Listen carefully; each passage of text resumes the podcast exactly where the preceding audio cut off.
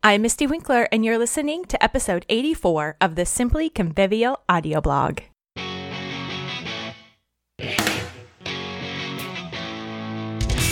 Welcome. I am Misty Winkler, wife, homemaker, reader, writer, and classical homeschooling mother of five. We are Simply Convivial because we keep first things first and know that our attitudes, our hearts, set the tone in our homes and matter before God more than our to do list. Thank you for joining me. Last year, I read a fascinating marriage book by John Gottman. His is not a Christian marriage book, but he does have a reputation as a researcher who can accurately predict divorce or not based on listening to a few minutes of a couple's interaction.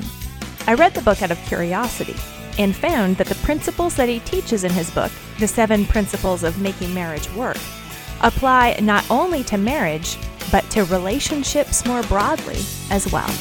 Let's dig in.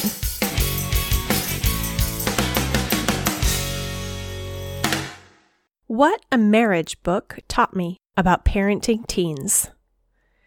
I picked up John Gottman's The Seven Principles of Making Marriage Work after years of curiosity. I'd heard about his Love Lab several times over the years, first in a Malcolm Gladwell book, and I was intrigued with the notion that he claimed to be able to predict divorce with surprising accuracy after only a few minutes' observation.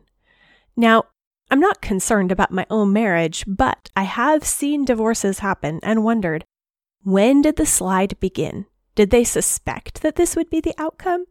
Were there clues for years, or did it happen as suddenly for them as it appears to me? I came to the book not to see if there were warning signs in my own marriage, but rather to know what some relational warning signs are, especially as my children get older and will eventually begin forming their own relationships. Will I be able to watch a budding relationship and be able to say anything more helpful than, I have a bad feeling or a good feeling about this? So I opened the book with the realization that my teens are the age that I was when I met their father. My youngest sister got married last summer, two years older than I was when I got married, and she's only six years older than my oldest. I like to be prepared. I like to have ideas to think on ahead of time. So I finally read this book that had piqued my curiosity years ago. After all, he offers principles, and I love to have principles in my back pocket. And it was applicable to my teens, even right now. But not in the way that I was expecting. Yes, it was about a marriage relationship. And yes, my own marriage passed all the quizzes with flying colors. But if you remove a certain chapter or two, the principles are really relationship principles. They're the principles for maintaining a close relationship with someone over the long haul. Recognizing that people change and develop and remain distinct individuals, what separates the relationships that grow closer from those that grow apart? In broad lines, these principles apply to friendship and made me aware of several ways in which I fall short as a friend. Turns out these principles also apply to parenting. Over the years, I've read numerous parenting books, mostly focused on the early years, those years where you feel like you're going crazy and you really, really want to do it all right. Once you get a teen or two, it's easy to drift into tired mode and say, well, whatever, I tried. Sometimes you can pull off formula parenting with toddlers, but the teens will not let you. And that's a good thing. Teens are stretching and growing and asserting their own individuality, and they need to. It's a painful process for everyone, and the temptation as a parent is to either grip tighter as they pull, because it is a messy process, not a graceful one, or just give up, or more likely swing back and forth between these two positions, exasperating everyone, including yourself.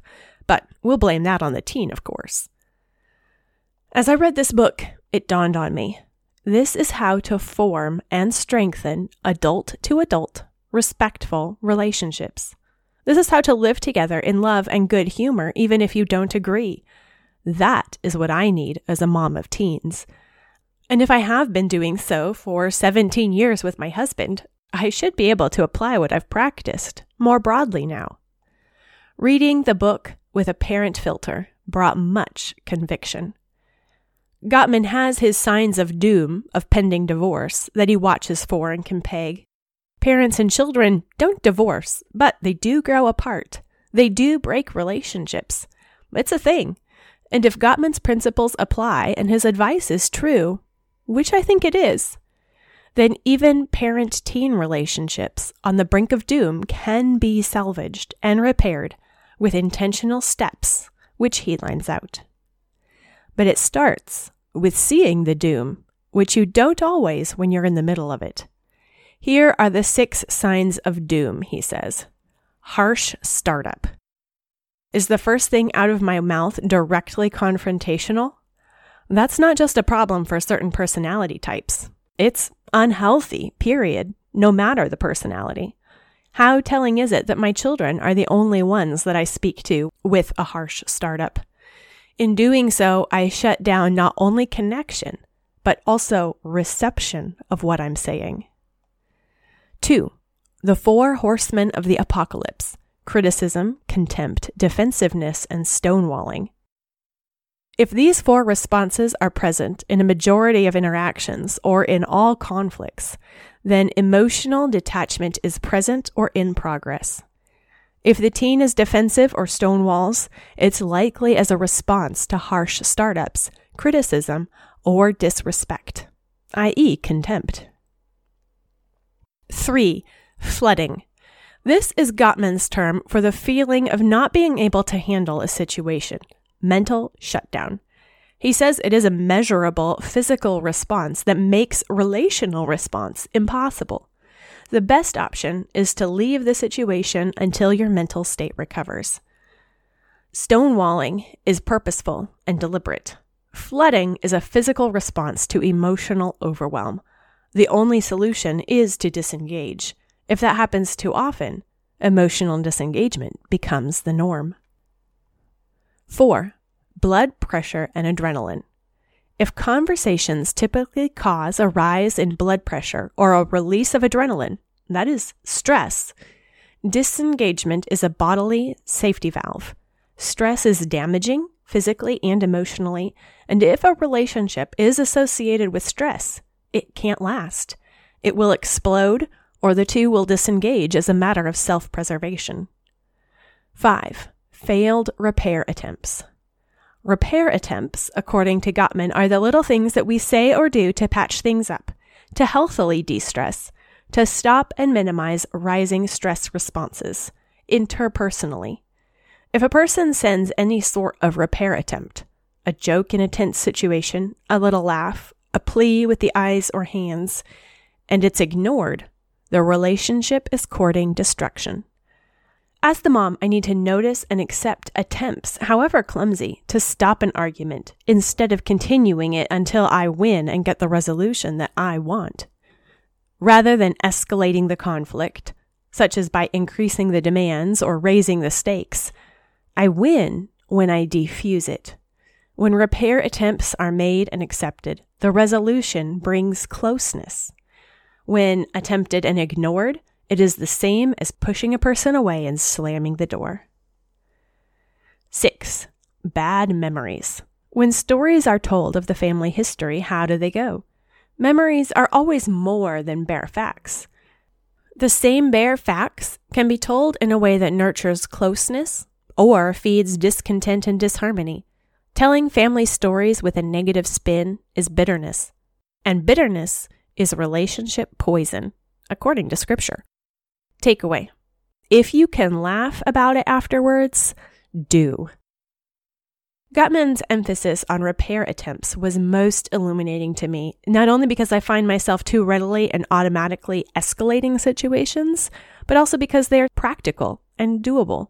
In a conflict gone wrong, I tend to want some sort of big picture, grand scale solution, but it's actually the little things, the small acceptance of humility, that matters most. Escalating is pride. Offering a joke instead of a jab is humility. I tend to think that as a parent, it's my job to stay seated on the throne of pride and ensure that everyone else stays submissive and humble under my decrees. Sometimes toddler parenting can look like that, but no parenting should actually be from a position of pride, because pride is sin. The proud will be brought low. God guarantees it and does it. Better to go low voluntarily. That doesn't mean letting the children have their way. Humility rather looks to undercut the tension, even in a self abasing, self deprecating way. A funny face, a joke, a modeling of letting go of self will. Quote, the success or failure of a couple's repair attempts is one of the primary factors in whether the marriage is likely to flourish or flounder. Another insight I found helpful quote, Unrequited dreams are at the core of every gridlocked conflict. No matter how insignificant the issue, gridlock is a sign that you each have unrequited dreams for your life that the other isn't aware of, hasn't acknowledged, or doesn't respect. This is so true with teens. Setting their own dreams and goals is a part of the separating and becoming their own autonomous self. At first, their dreams and goals are immature, of course. They want to play computer all day. They want to never do algebra. They want to have no chores. Rather than thinking of it as them being silly, stupid, or stubborn, I need to think of it as them experimenting, learning, and asserting all things that they need practice in. More importantly, often the gridlock is not because the teen has an immature dream, but rather because I am the one with an unrequited dream for his life. I thought he'd be responsible enough by now that I wouldn't have to check his work. I thought he'd be interested in this hobby or that, in this subject or that, and I don't see it right now. Such dreams are as silly as his are, though they seem as reasonable to me as his do to him. Teens sense these dreams not as reasonable expectations, but as threats to independence and as disrespect and even a dislike of who they are. Quote, when people feel criticized, disliked, or unappreciated, they are unable to change. Instead, they feel under siege and dig in. So, show them the way. Give up dreams about how the other person should be and make a goal about how to be right here, right now, for yourself. Show affection, offer humor, and give grace.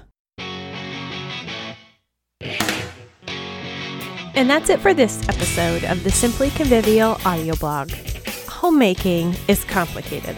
It's made up of so many moving pieces, all kinds of unpredictable people, and then ourselves. And we aren't as awesome at handling it all as we thought we'd be, or as we'd like to be. We might need to give up on trying to be awesome, we shouldn't give up on trying to be faithful. Simply Convivial membership is for women who want to grow in faithfulness diligence, skill, and joy in it all, because all of life gives us opportunities to glorify God by loving others.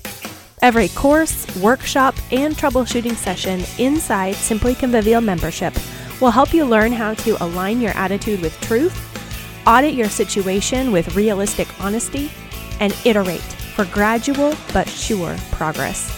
Visit membership.simplyconvivial.com to learn more and join us for a month's challenge, a quarter's project, or an annual commitment to consistent growth. Simply Convivial membership is all there, ready for you to visit and use on your own terms to serve your needs. Visit membership.simplyconvivial.com to join and see what's included.